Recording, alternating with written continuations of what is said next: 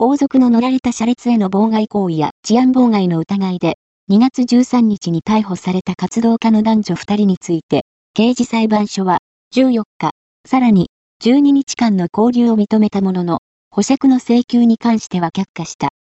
警察によれば、反王政グループ、ダルワン、王宮に穴を開けるに所属するターン・タワン容疑者22、女と、ナタノニ容疑者23、男は、4日、車に乗って、バンコクの高速道路を移動中に、国王陛下の妹君、シリン統合所殿下の塗られた車列に対し、運転席のナタノン容疑者が警笛を鳴らした上、警備車両を追い越そうとしたもので、これを警備陣が阻止しようとした際、助手席のターン・タワン容疑者が、警備の警察官と激しく口論した。